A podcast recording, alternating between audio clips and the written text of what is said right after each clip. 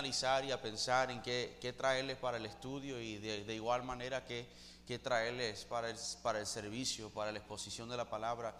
Y, y, y sentí en mi corazón, especialmente anoche mientras finalizaba, uh, el deseo de Dios de compartir con ustedes uh, ciertos principios, lecciones, como usted lo quiera decir, uh, acerca de lo que es las relaciones. ¿Se acuerda la última vez que estuve con ustedes? El domingo estuvimos hablando acerca de la familia y problemas en la casa. ¿Cuántos fueron bendecidos por eso? Eh, pues hoy, hoy queremos hablar un poco acerca de, de las relaciones, ¿no? No vamos a hacer hincapié en cuál, no voy a hablar de relación matrimonial o relación en el trabajo, que queremos abarcar generalmente todo lo que es las relaciones.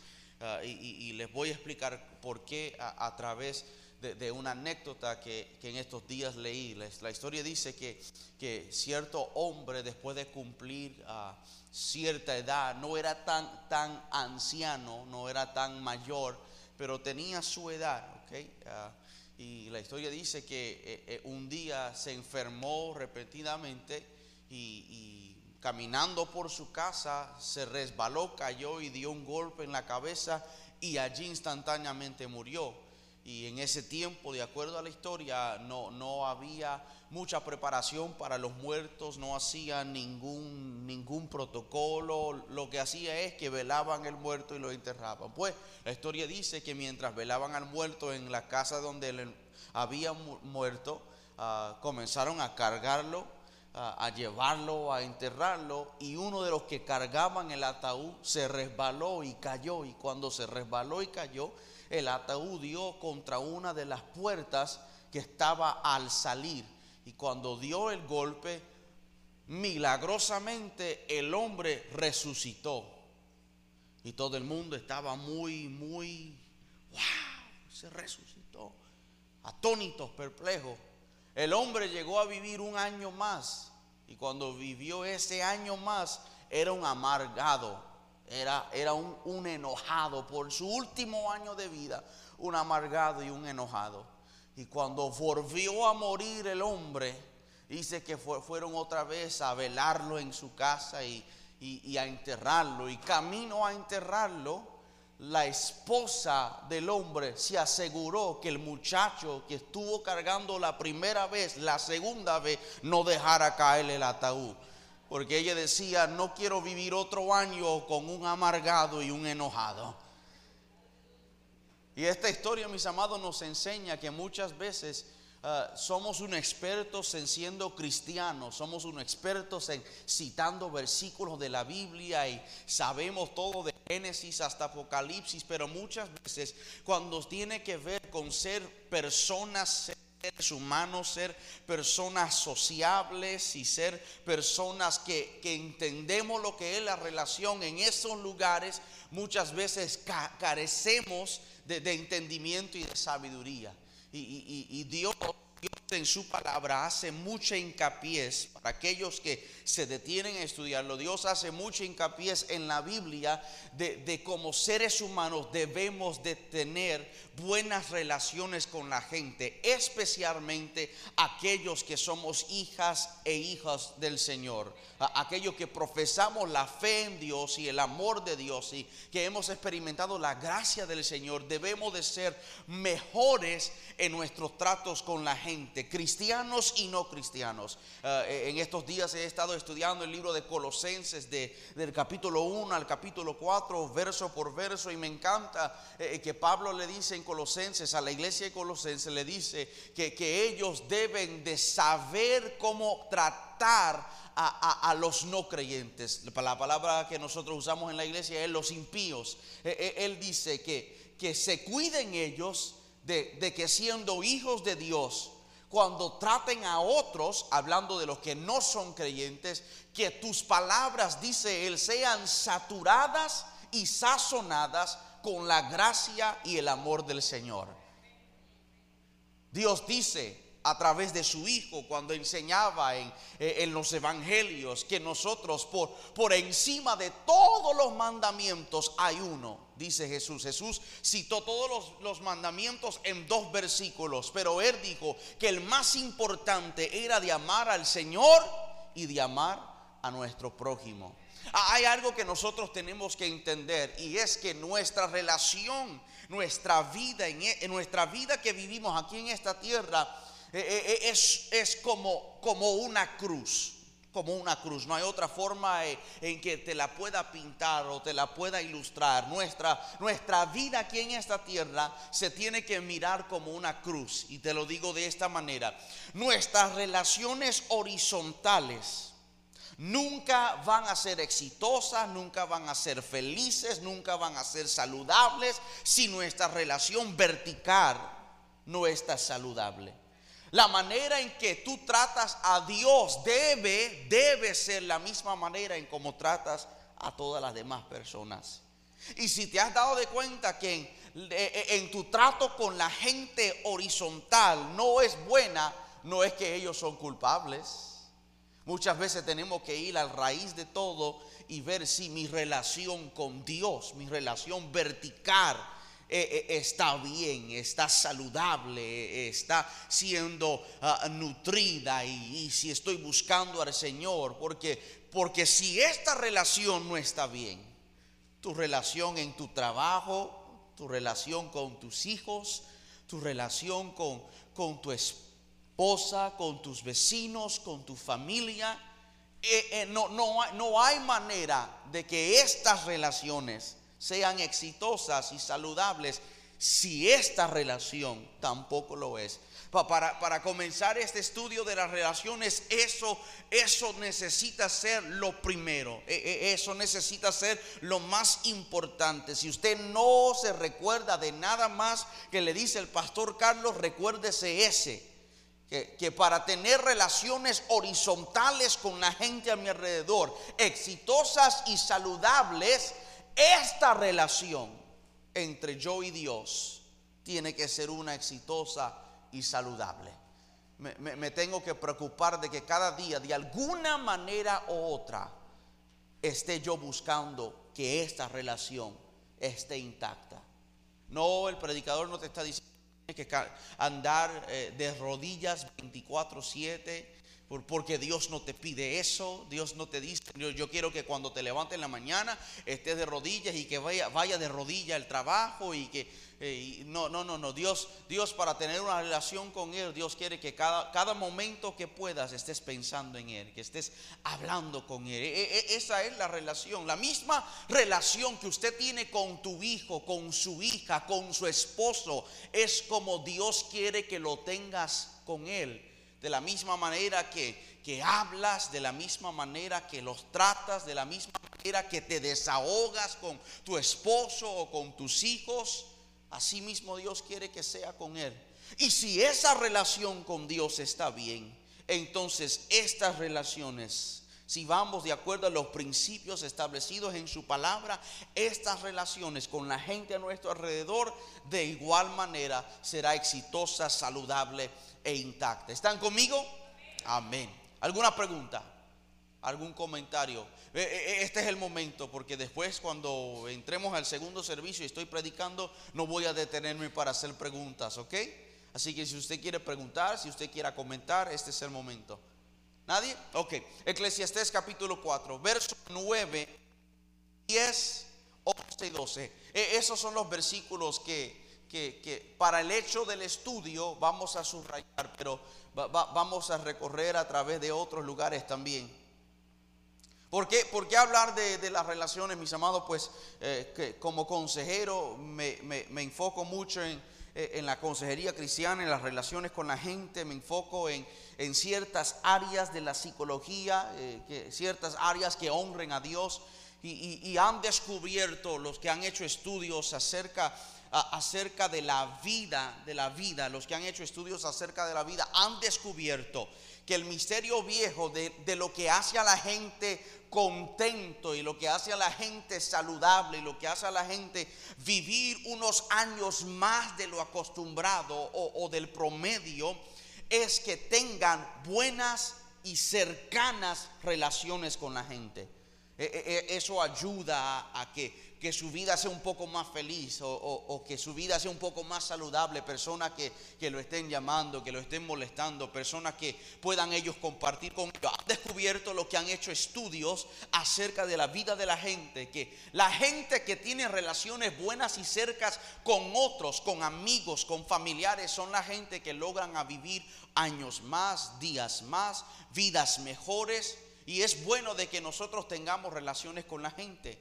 Dios no, nunca dice en su palabra, y nunca Dios te dijo a ti que cuando usted se convirtió a Él, que tenías que tirarte a, a, a, en una jaula y vivir allí para siempre.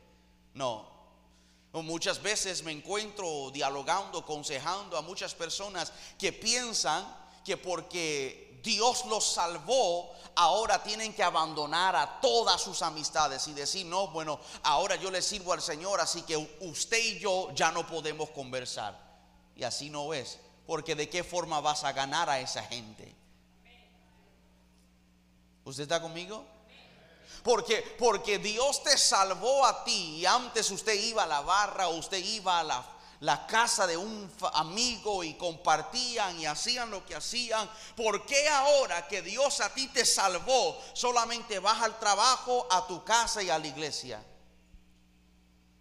¿Cómo entonces hemos de salvar a, a esa gente que, que Dios te sacó de allí? Te sacó de esa vida pecaminosa, pero Dios nunca te dijo a ti, ahora quiero que abandones a esa gente por completa. Obvio Obvio y, y, y es necesario la aclaración que si esa gente era malas influencias, entonces era necesario abandonarlos. Pero si solamente tenía una relación de, de, de compartir con ellos, ahora porque eres un hijo o una hija del Señor, no necesariamente implica que usted tiene que abandonarlos o retirarse de esa gente, aún su familia inconversa.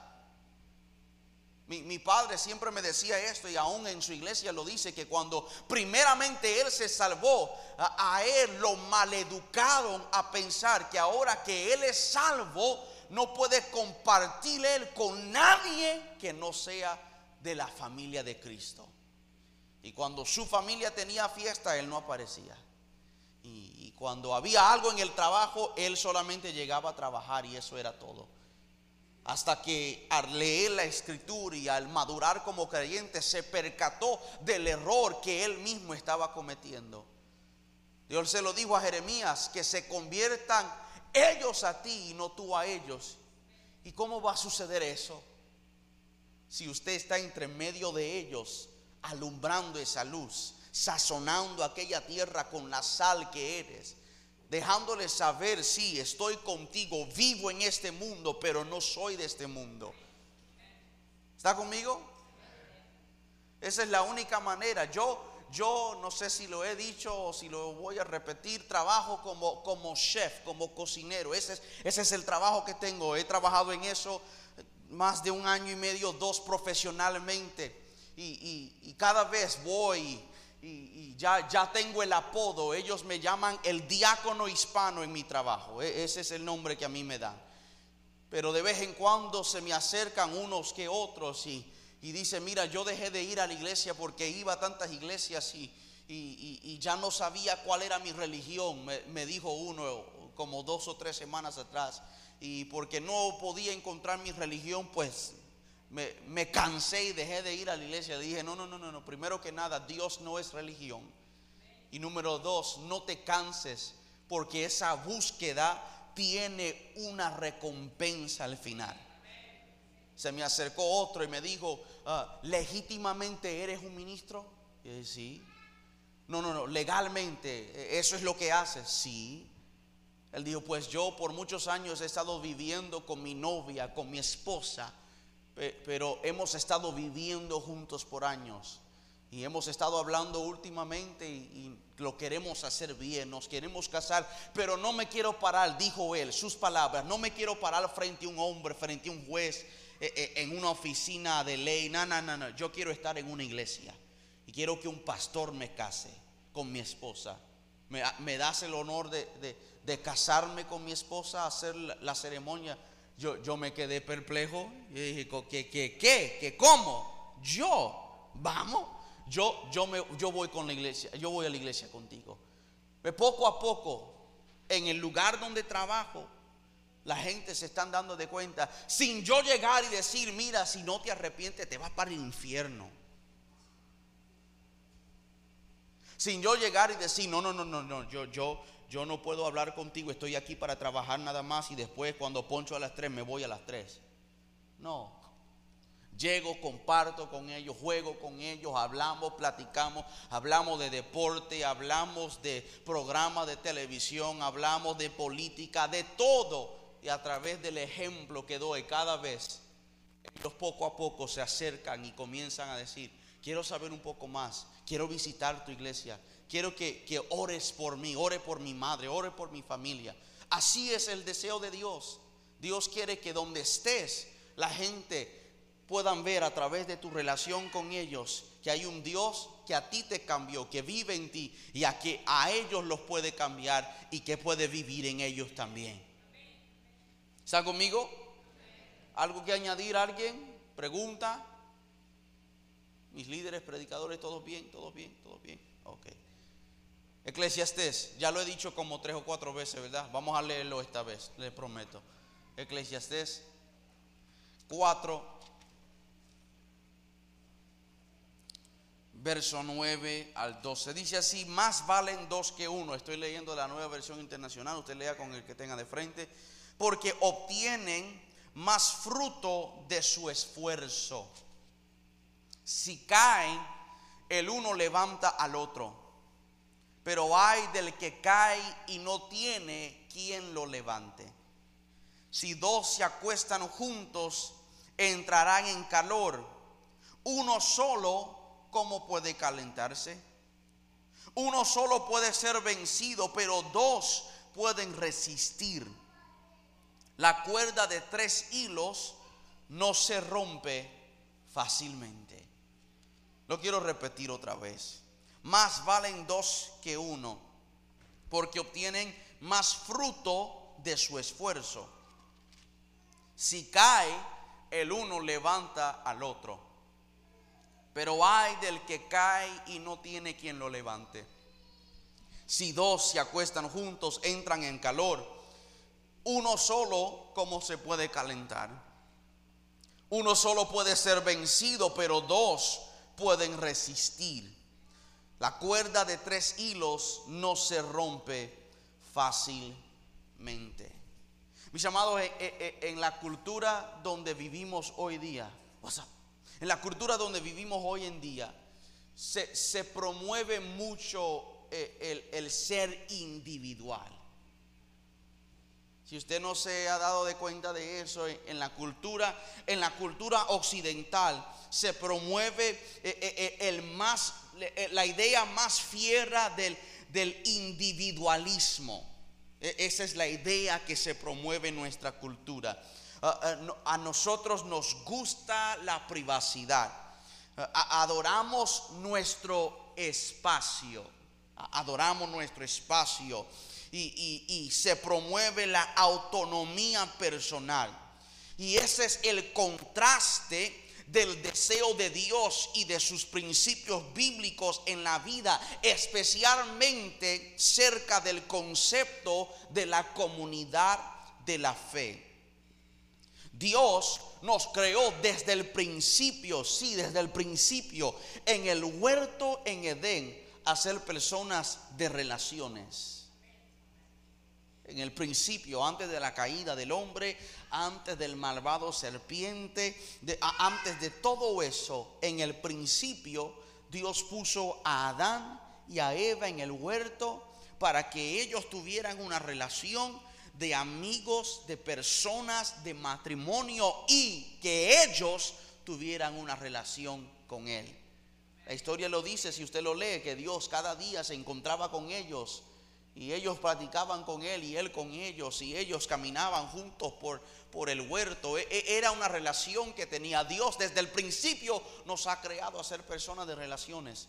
Y tristemente con la caída de, de, de la humanidad y con nuestra naturaleza pica, pecaminosa y con el mundo perverso donde vivimos hoy en día, estas relaciones tristemente se han ido distorsionando y hemos recibido eh, eh, lecciones erróneas de cómo debemos tratar a la gente, y muchos se aprovechan de otros individuos y, y ellos dicen: no, tienes que hacerlo solo y tienes que ser primero, y que nadie entre en tu círculo, en tu grupo, que nadie penetre las barreras de tu vida. Todo, todo eso es, es bueno en su tiempo, pero la idea de Dios era de que nosotros fuéramos una comunidad, que compartiéramos el amor del Señor juntos, la gracia del Señor, y que juntos pudiéramos crecer. Mira la iglesia primitiva. La iglesia primitiva compartían tiempo juntos, casi todos los momentos que podían. Léalo, Hechos capítulo dos, los últimos versículos, si mi mente no me es infiel, del cuarenta y dos o cuarenta y uno en adelante hasta terminar. De, eh, enseñan que, que siempre estaban en la iglesia, y cuando no estaban en la iglesia los hermanos estaban en la casa de otros hermanos, y, y si hubiese una necesidad en la casa de fulano de tal, estos que vivían acá vendían su mesa, vendían su recámara, vendían lo que tenían para que esta persona allá necesitado tuviera algo para, te, para tener, algo para comer, un lugar donde recostarse. Partían el pan, compartían tiempo juntos, crecían en gracia, en espiritualidad, buscaban al Señor juntos, y, y, y la comunidad no creyente que vivía allí veía a esta iglesia relacional, veía a esta iglesia espiritual y lleno de amor, y la historia dice que cada día se añadían. Por favor, léamelo.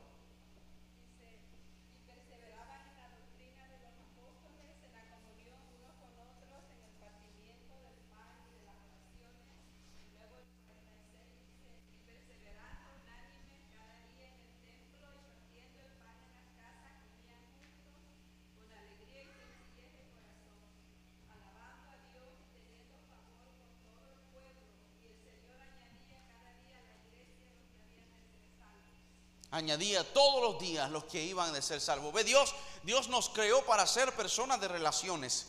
Jesús envió a sus discípulos. Jesús envió a sus discípulos de dos en dos. Jesús enviaba a sus discípulos de dos en dos. Cuando, cuando su tiempo de ministerio se estaba acabando en la tierra, Él le dio un, un mandamiento a ellos. Los envió de dos en dos y les dio poder para echar fuera demonios, para sanar a los enfermos, para predicar a los, los desamparados. Los enviaba de dos en dos. Después envió a los setenta a predicar, y también le dio el mismo mandamiento, que fuera de dos en dos, compartiendo la palabra del Señor. En, en, en varias oportunidades en la vida de Jesús, Cuando, cuando necesitaba ejecutar ciertas órdenes, enviaba a, a sus discípulos de dos en dos. Por ejemplo, cuando, cuando envió a dos discípulos para ir por el burrito, o, o, o cuando envió a dos discípulos a, a preparar el aposento alto para la última cena, nunca enviaba a sus discípulos solos.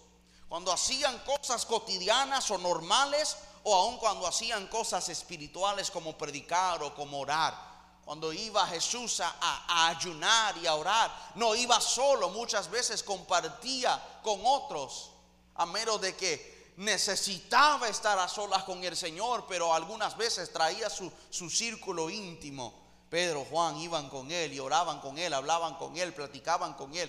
Jesús nunca en su existencia sobre la tierra, Jesús nunca demostraba otra paradigma, otro ejemplo de que no fuera una vida de relación. En la iglesia primitiva, como decía, ve, ve, veíamos lo mismo. Los primeros discípulos también iban de dos en dos. Pedro y Juan sanaban a los enfermos en el templo ante el concilio. Pablo siempre predicaba con alguien cuando viajaba, hacía sus viajes misioneros. Él siempre iba acompañado por alguien, por Timoteo o por Bernabé, cuando iba a sus viajes misioneros. Pablo, luego de separarse de Bernabé, estuvo acompañado por Silas y por Timoteo por ciertas temporadas. Nunca se iban solos. ¿Por qué? Porque dos son mejor que uno. Dos son mejor que uno, nos dice el proverbista, el, el predicador Salomón, el sabio. nos explica en estos versículos que dos son mejor que uno. ¿Por qué? No, no voy a tomar mucho de su tiempo, quiero honrar su tiempo ya que llegué un poco tarde, pero la historia dice de esta manera. Número uno, son mejores dos que unos porque tienen mejor paga de su trabajo. Eso es lo que dice la Reina Valera. Mi versión dice, porque obtienen más fruto de sus esfuerzos. Dos trabajando juntos son más productivos.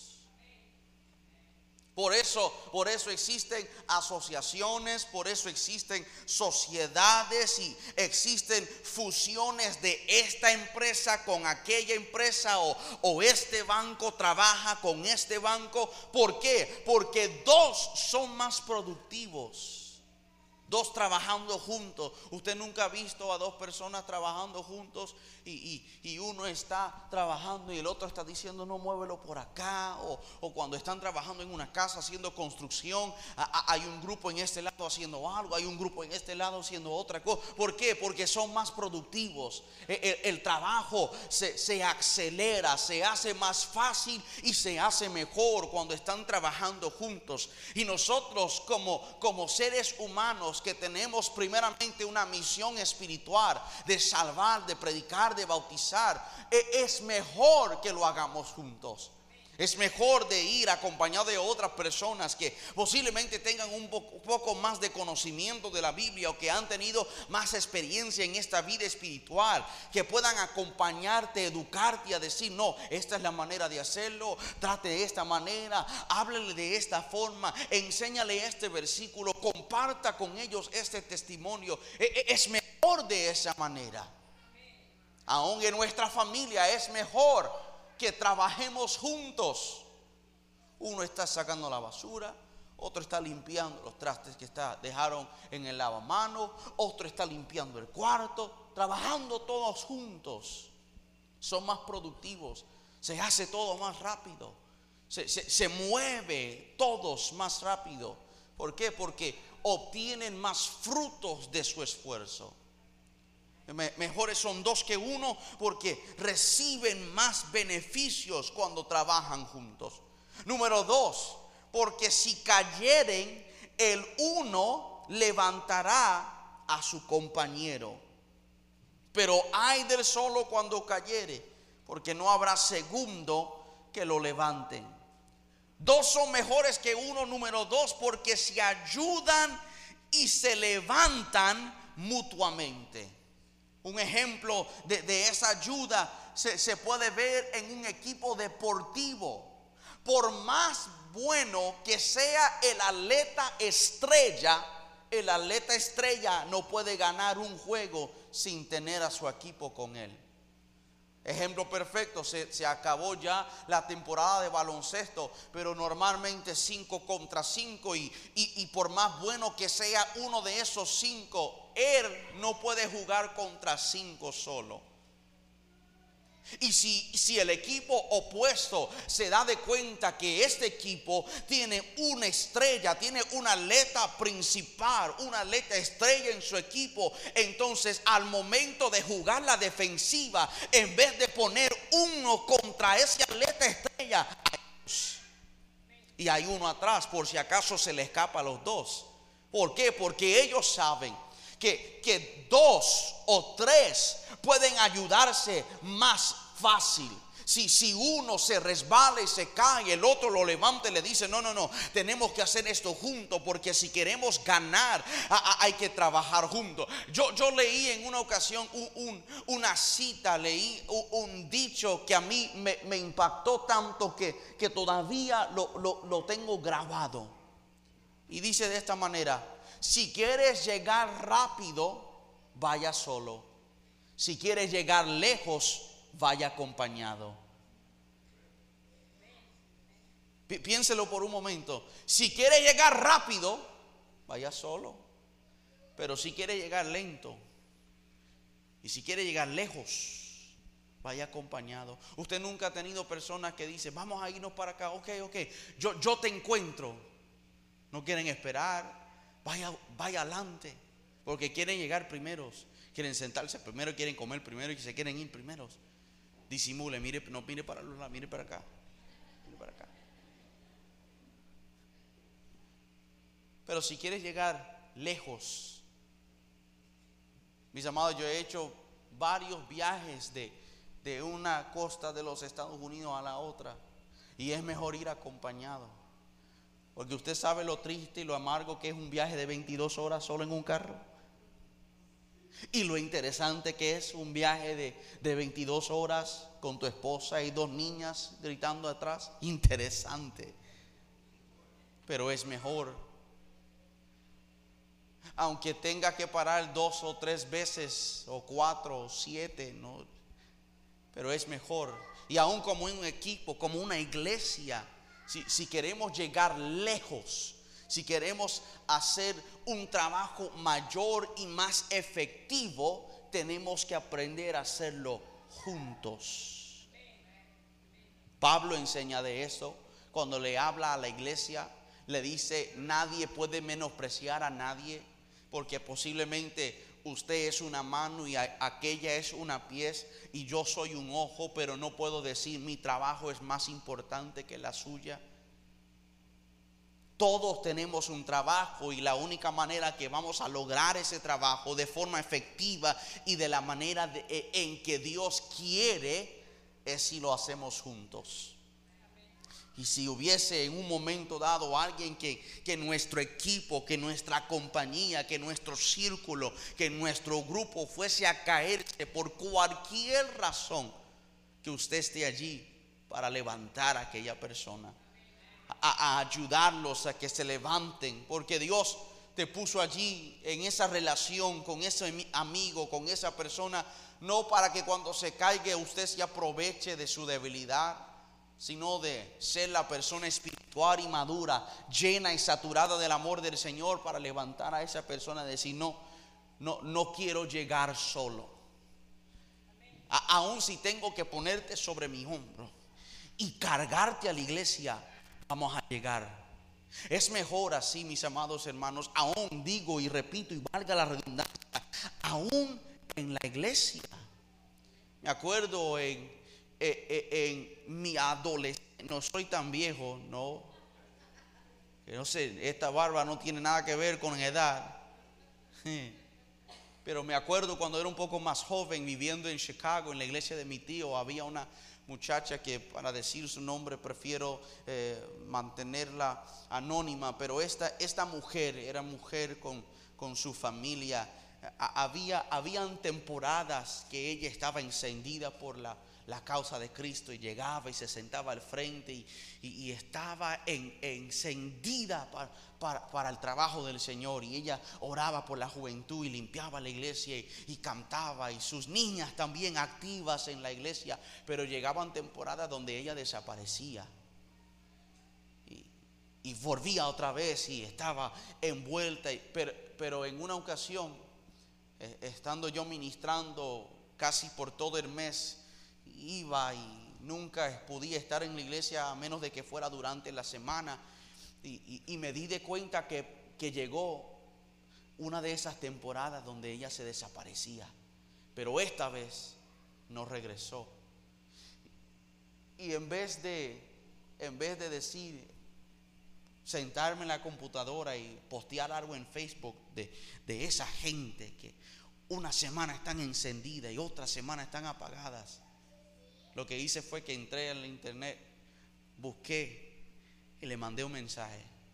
Le dije: fulana de tal, no sé lo que ha estado sucediendo en tu vida, no he podido verte por, por mis responsabilidades ministeriales, pero quiero que sepas que estoy orando por ti y tu familia, y quisiera verte un día pronto para sentarnos y dialogar y saber lo que está sucediendo contigo.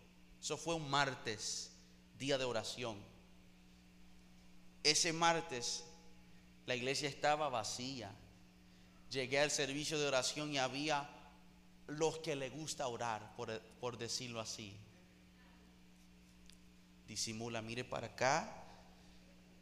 Llegaron los hermanos que le gusta orar, y el pastor dijo: aquí no hay mucha gente, así que vamos a acercarnos al frente y hacer una cadena de oración, y vamos a orar hasta que ya no desean y nos despedimos. No me respondió, pero quiero seguir orando por ella. Y cuando cerré mis ojos y comencé a orar por ella, viene alguien y me toca la pierna, y cuando me toco, era la hija de la hermana fulana. Y cuando veo al otro lado, la otra hija me estaba abrazando los pies. Y cuando miro atrás, entrando por la puerta con lágrimas en sus ojos, estaba la hermana fulana de tal. Y yo me acerqué y la abracé, y ella llorando, ella dijo: nadie me envió un mensaje por semanas, nadie me llamó, yo pensé que la iglesia se había olvidado de mí, y cuando ya yo estaba por dejarlo todo, usted me mandó ese mensaje, y fue ese mensaje que me motivó a regresar a la iglesia hoy.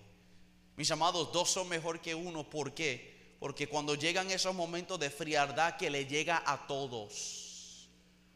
No, a mí no me interesa. Usted puede hablar más lenguas que Pablo y va a llegar sus momentos de, de frialdad. En ese momento el uno puede levantar al otro. ¿Por qué? Porque pueden resistir mejor. Se pueden ayudar a levantar cuando hay una necesidad, cuando alguien dice: no, no siento el deseo de regresar. Allí Dios te puso, no para juzgar, no para pasar prejuicio, no para acabar con aquel hermano o aquel hermano que ya no quiere saber más de la iglesia. No, Dios allí te puso para bendecir la vida de esa persona, motivar la vida de esa persona. Amén. ¿Están conmigo? Preguntas, comentarios. Continuamos. Número tres, también dos son mejores, dos son mejores que uno, porque si dos durmieren juntos se, cal, se calentarán mutuamente, mas ¿cómo se calentará uno solo? El mejor ejemplo de esto, mis amados hermanos, es el matrimonio. Una pareja de esposos viviendo juntos en armonía, en común acuerdo, es mejor que cualquier tipo de relación. Mi esposa tiene un dicho, no sé si es algo de la República Dominicana, no sé si es algo que ella aprendió, pero muchas veces cuando hay un problema que pasa, ella dice: eso pesa más que un matrimonio mal llevado. Y no hay nada más feo que un matrimonio mal llevado. Pero el proverbista dice que cuando dos andan juntos, están en un común acuerdo, piensan lo mismo, quieren lo mismo, desean lo mismo, esas personas se pueden calentar cuando llegan temporadas de frialdad. Cuando, cuando uno ya no desea, el otro se acerca y dice: no, no, no, sigue, no, no deje de orar, no deje de diezmar, no deje de visitar la iglesia. Se puede ayudar a calentar el uno al otro. Número cuatro, ¿por qué son dos mejores que uno? Porque si alguno prevaleciere contra ellos, dos les resistirán. Y cordón de tres dobleces no se rompe fácil. Hay mayor fortaleza y determinación cuando trabajamos a la par de otro. Lo repito, hay mayor fortaleza y mayor determinación cuando trabajamos a la par de otro. Desde el principio, mis amados hermanos, Dios, como dije y repito, Dios designó que el hombre no estuviera solo. Podemos mirar en términos matrimoniales, pero también lo podemos mirar en un término de relación. Dios, Génesis dos diecisiete, vio que el hombre estaba solo y dijo él: no está bueno que el hombre esté solo. Mis amados, Dios creó relaciones porque por más espiritual que usted sea, por más que usted ame al Señor, hay ciertas cosas en una relación que Dios no te puede dar.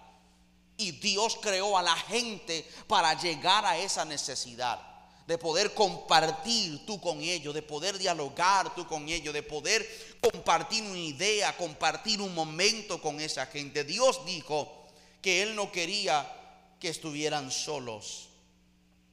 El, la bendición de trabajar eh, eh, en una pareja, en un grupo, en una compañía, trabajar dos en vez de uno, es que la presencia de Dios habita en la unidad. Si usted está escribiendo, eso es algo bueno para escribir. La bendición de que dos trabajen juntos, y mejor que uno, es que Dios bendice a esa compañía. Dios bendice a esa pareja. Dios bendice a ese grupo. Mateo dieciocho, veinte, porque donde están dos o tres congregados, reunidos, de acuerdo en mi nombre, allí yo estoy en medio de ellos. Cuando trabajamos juntos en algo, cuando deseamos algo juntos, Dios bendice esa unidad. Dios bendice esa idea. Dios bendice esos individuos, porque en esa unidad la presencia del, del Señor habita allí. Dios responde rápidamente a las oraciones de dos en común acuerdo. Lo repito, Dios responde a las oraciones más rápido cuando hay dos en común acuerdo.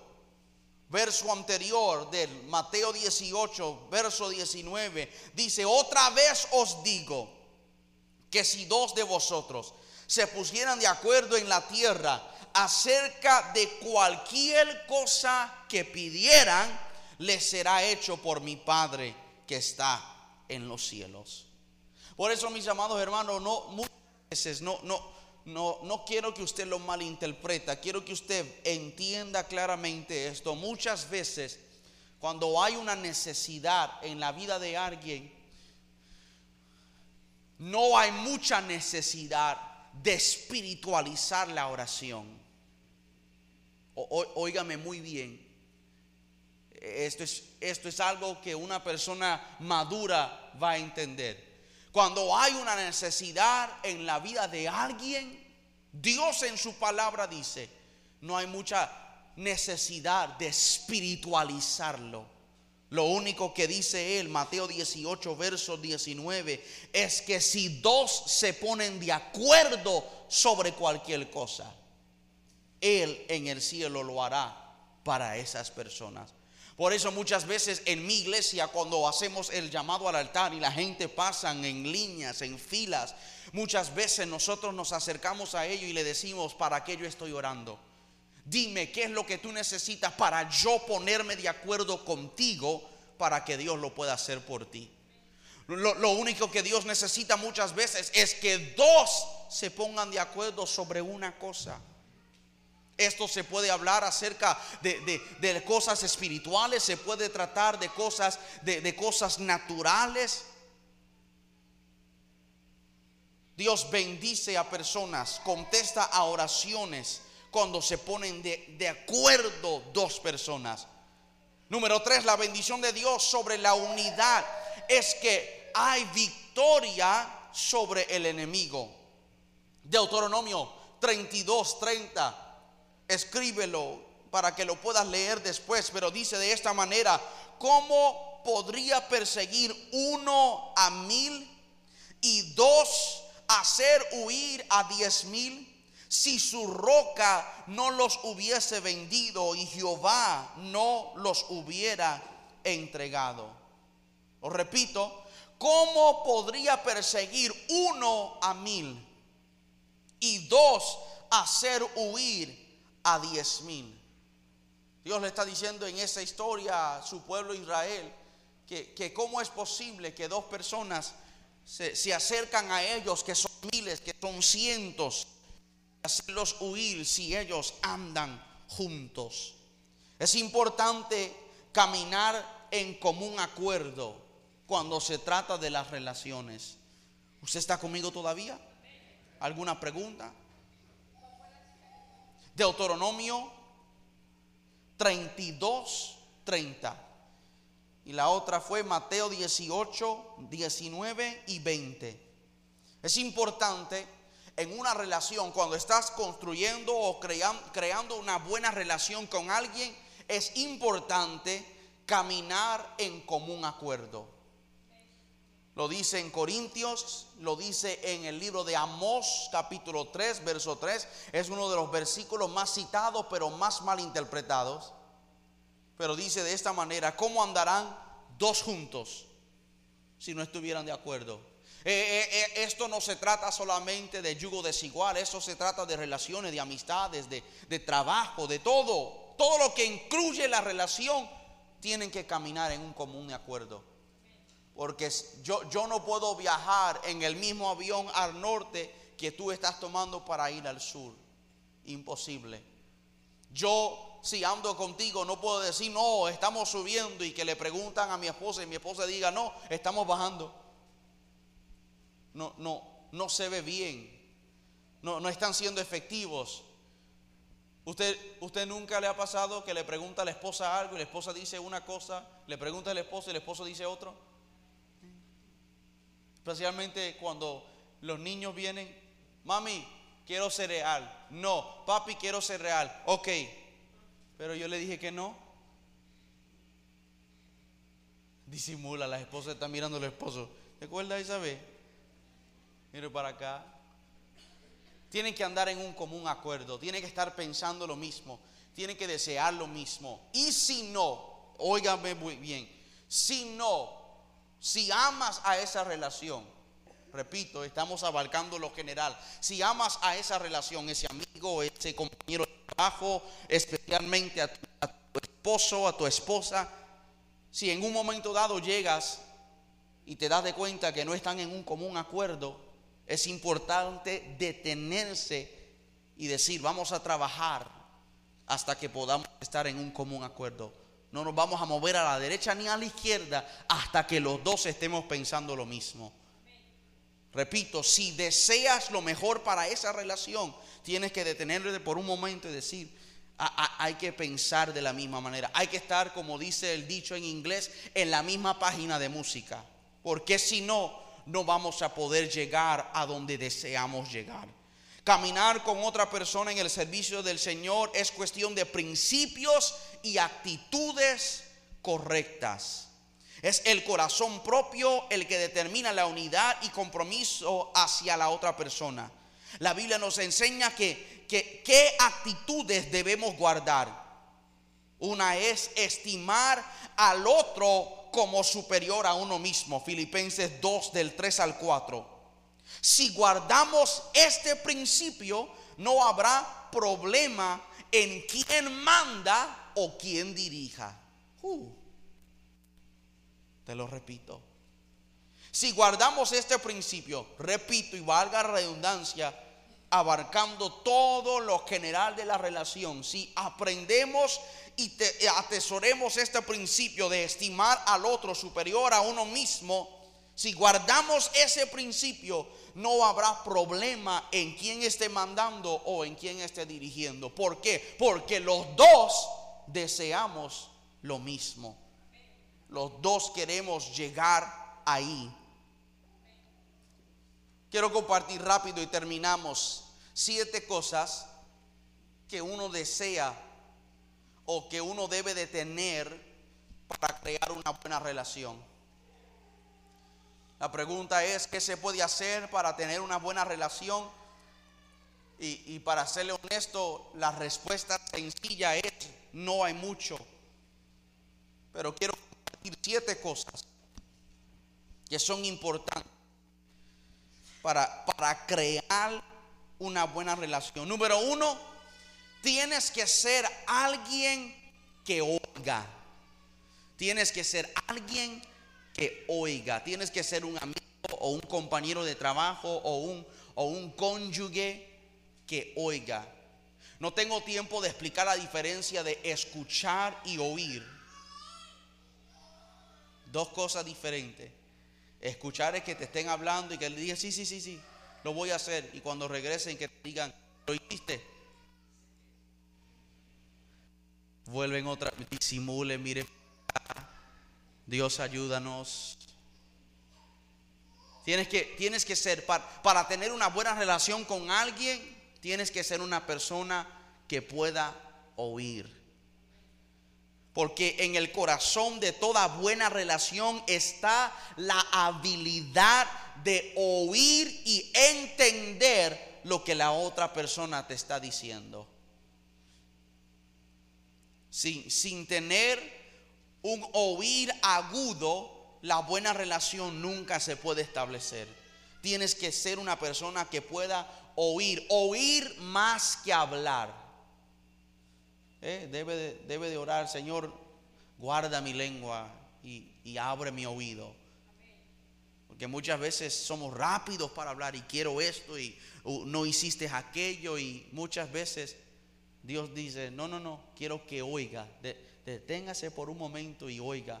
Repito, esto es para toda la relación, y esto puede incluir aún tu relación con Dios, porque muchas veces nos tiramos de rodillas y eso es habla y habla y habla, y Dios te dice en el cielo: cállese, quiero que oigas. Y llegas a la oficina del pastor: pastor, he estado orando por tres semanas por lo mismo y Dios no me ha dicho nada. Mi, mi respuesta a ese miembro sería: te has detenido en oración por un momento para escuchar la respuesta de Dios. Has leído su palabra y te has detenido a oír lo que Él te dice en su palabra acerca de aquello que le estás pidiendo. Porque una buena relación tiene esta habilidad, tiene este principio, que seas bueno en oír. La Biblia lo dice también: tardos en hablar y prontos en oír. Una, una persona que desea una buena relación tiene que ser una persona que pueda oír. Número dos, tienes que ser una persona segura. En palabras sencillas, para tener una buena relación, la otra persona tiene que mirarte a ti y ver en ti seguridad. Que cualquier cosa que a ti te digan, usted no va a decírselo al vecino que está al lado en la esquina. Si voy al pastor y le digo: pastor, estoy teniendo este problema con mi matrimonio, que el pastor no se levante el domingo y que lo predique. O que, que usted le diga al líder: mira, esto está sucediendo en mi trabajo, y que el líder vaya y que le diga al otro líder, y que ese líder llegue a su casa y que se lo cuente a la esposa, y la esposa, que no sabe cerrar la boca, va y se lo cuenta a su madre y su madre. No, no, no. Para tener una buena relación, la gente tiene que mirarte a ti, y cuando te miren, que digan: yo puedo confiar en esa persona. Puedo estar seguro, corazón, que si, que si me abro a esa persona, ellos no me van a hacer daño, no me van a herir. Amigo, si la gente no se sienten seguros, no hay esperanza de que ellos se vayan a abrir o que sean auténticos cuando platiquen o compartan contigo. Siempre si te miran y no ven seguridad en ti, cada vez que se acercan a ti, lo único que vas a ver es, es una apariencia. Usted nunca ve gente así que son muy políticos. Dios te bendiga, amén. Te extiende la mano y llámame, amén, te voy a llamar. Y llegan a su casa y se olvidan quién eras, tu nombre, tu número. ¿Por qué? Porque cuando te miran desde lejos no ven en ti seguridad.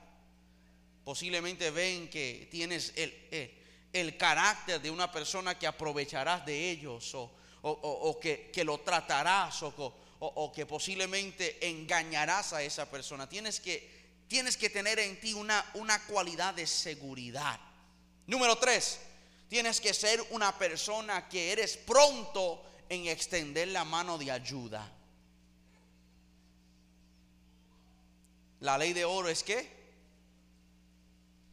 La, la ley de oro es que que lo que quieres que hagan contigo, hazlo tú con otros. Tienes que ser rápido en extender la mano de ayuda si quieres una buena relación. Si quieres una buena relación con alguien, tienes que ser rápido en extender la mano de ayuda. En relaciones que dan recompensas, en relaciones que crecen, en relaciones buenas, la gente no solamente desea la seguridad, la gente quiere saber que tú estarás allí para ayudarles cuando ellos estén necesitados. Sea con los hijos, sea con el trabajo, se le inundó el basement, usted es el primero allí. Vamos, enrolla las mangas, vamos a trabajar. Se enferman, eres el primero en llegar al hospital. Ellos quieren saber que, que vas a estar allí para extender la mano de ayuda.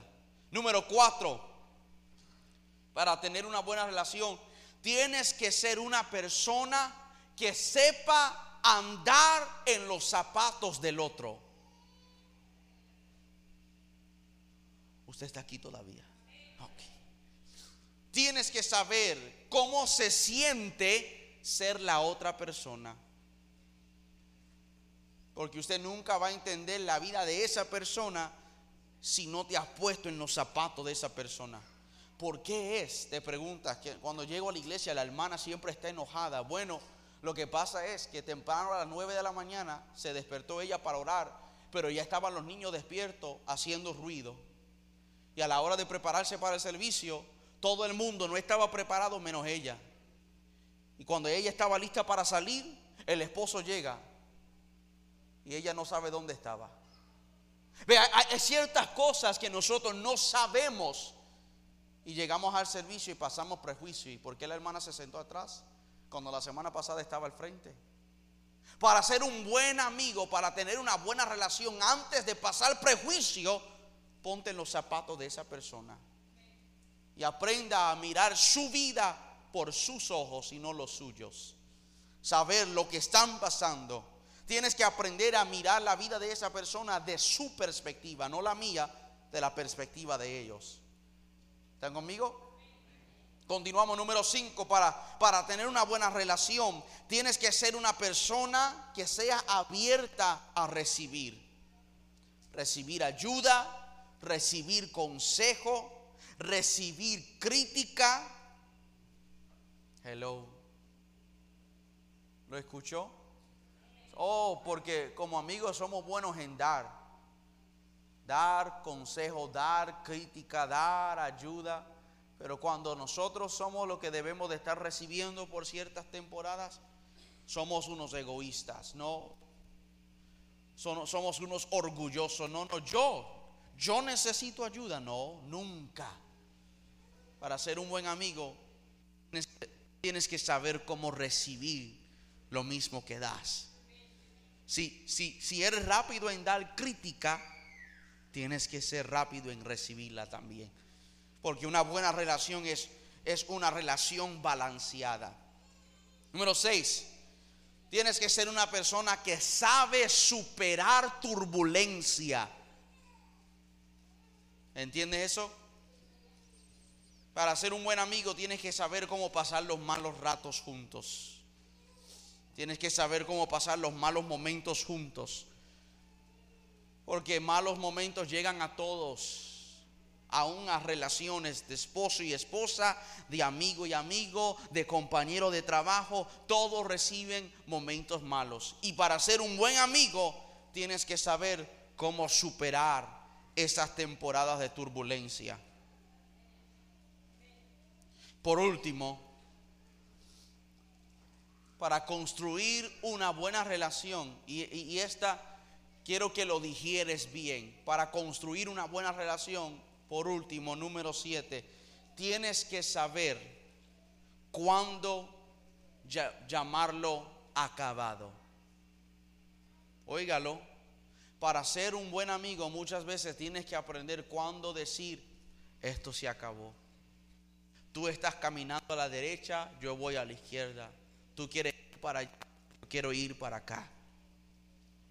Y yo he aprendido que muchas veces tratando de arreglar relaciones que ya se fueron, es como tratar de limpiar con la mano un pedazo de vidrio que se ha quebrado.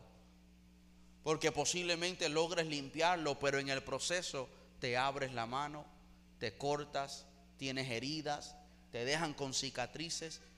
Muchas veces es mejor y más saludable entender: esta amistad se acabó aquí, y porque te amo en el amor de Cristo, prefiero moverme para otro lado que seguir nosotros peleando en este lugar y nunca creciendo por algo pequeño que sucedió.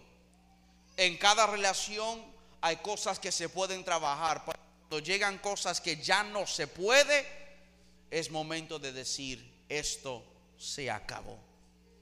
Buscar la ayuda del Señor si es posible, y si no, ser maduros en saber cómo despedirse sin tener raíces de amargura. Y decir: porque deseo lo mejor de Dios para ti, es mejor que yo me traslade, que me mueva a otro lugar, a otra esquina, a otro banco, para poder tú y yo crecer como Dios desea para nosotros. ¿Usted está conmigo? algún comentario, concluir esto, alguna pregunta.